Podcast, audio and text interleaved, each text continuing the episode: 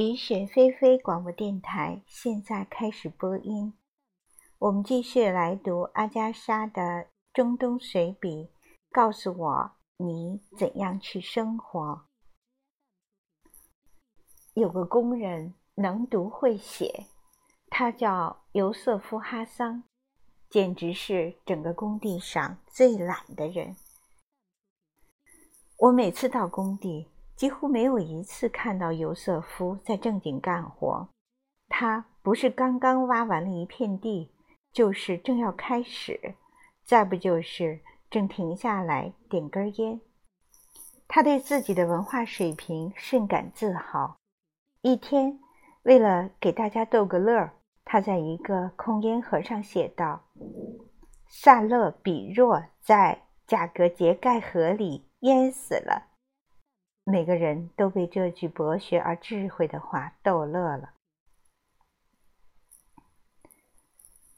空烟盒被装进一个空面粉袋，又被送回它原来的地方——海泽尔村。有人看到了烟盒上的字迹，把它拿给一个有学问的人看，于是消息传到萨勒比若的家乡吉尔马耶村。后果。下一个星期三，一大群吊丧的人、男人、哭泣的女人、嚎啕的孩子蜂拥而至。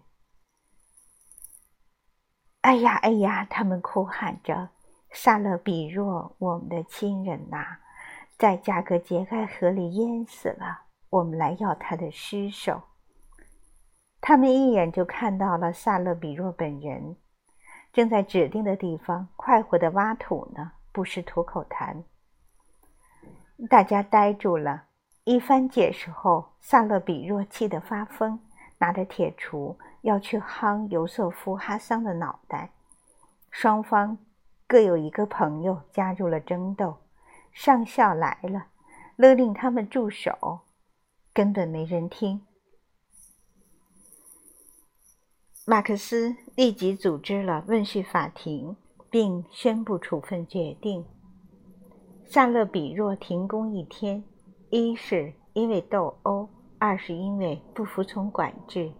尤瑟夫·哈桑必须徒步走到吉尔马耶村四十公里之外，为他荒唐的念头进行解释和道歉，另外扣发两天的工钱。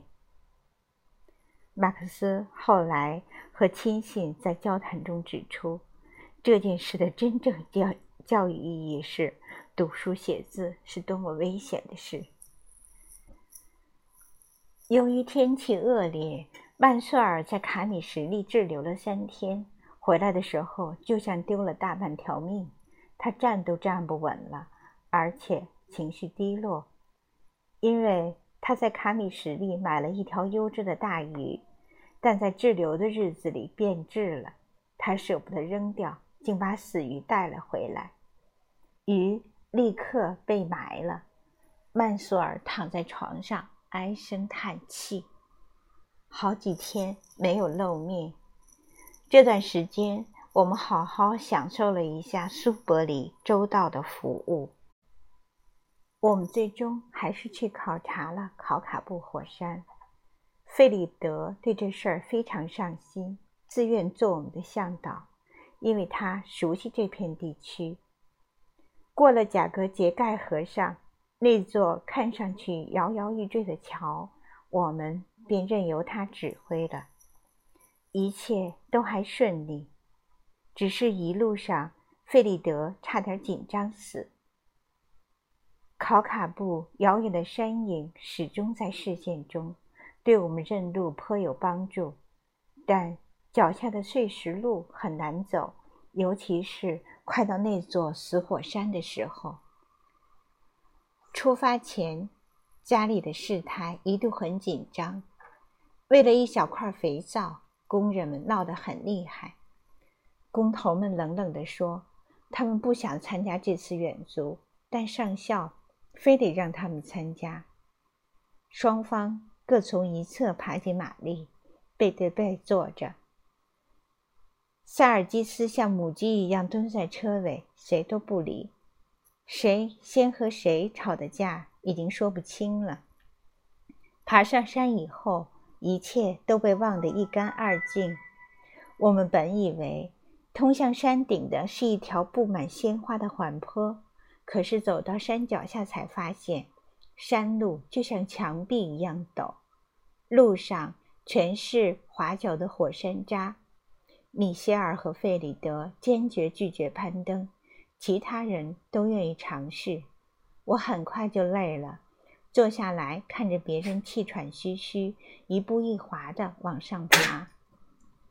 阿布德艾萨拉姆简直是四肢并用。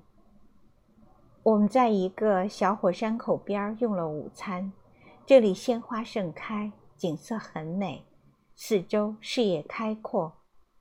新加尔山就在不远的地方。一切都那么宁静，一阵幸福感涌上心头。我发现自己是多么热爱这个国度，在这里的生活又是多么的满足。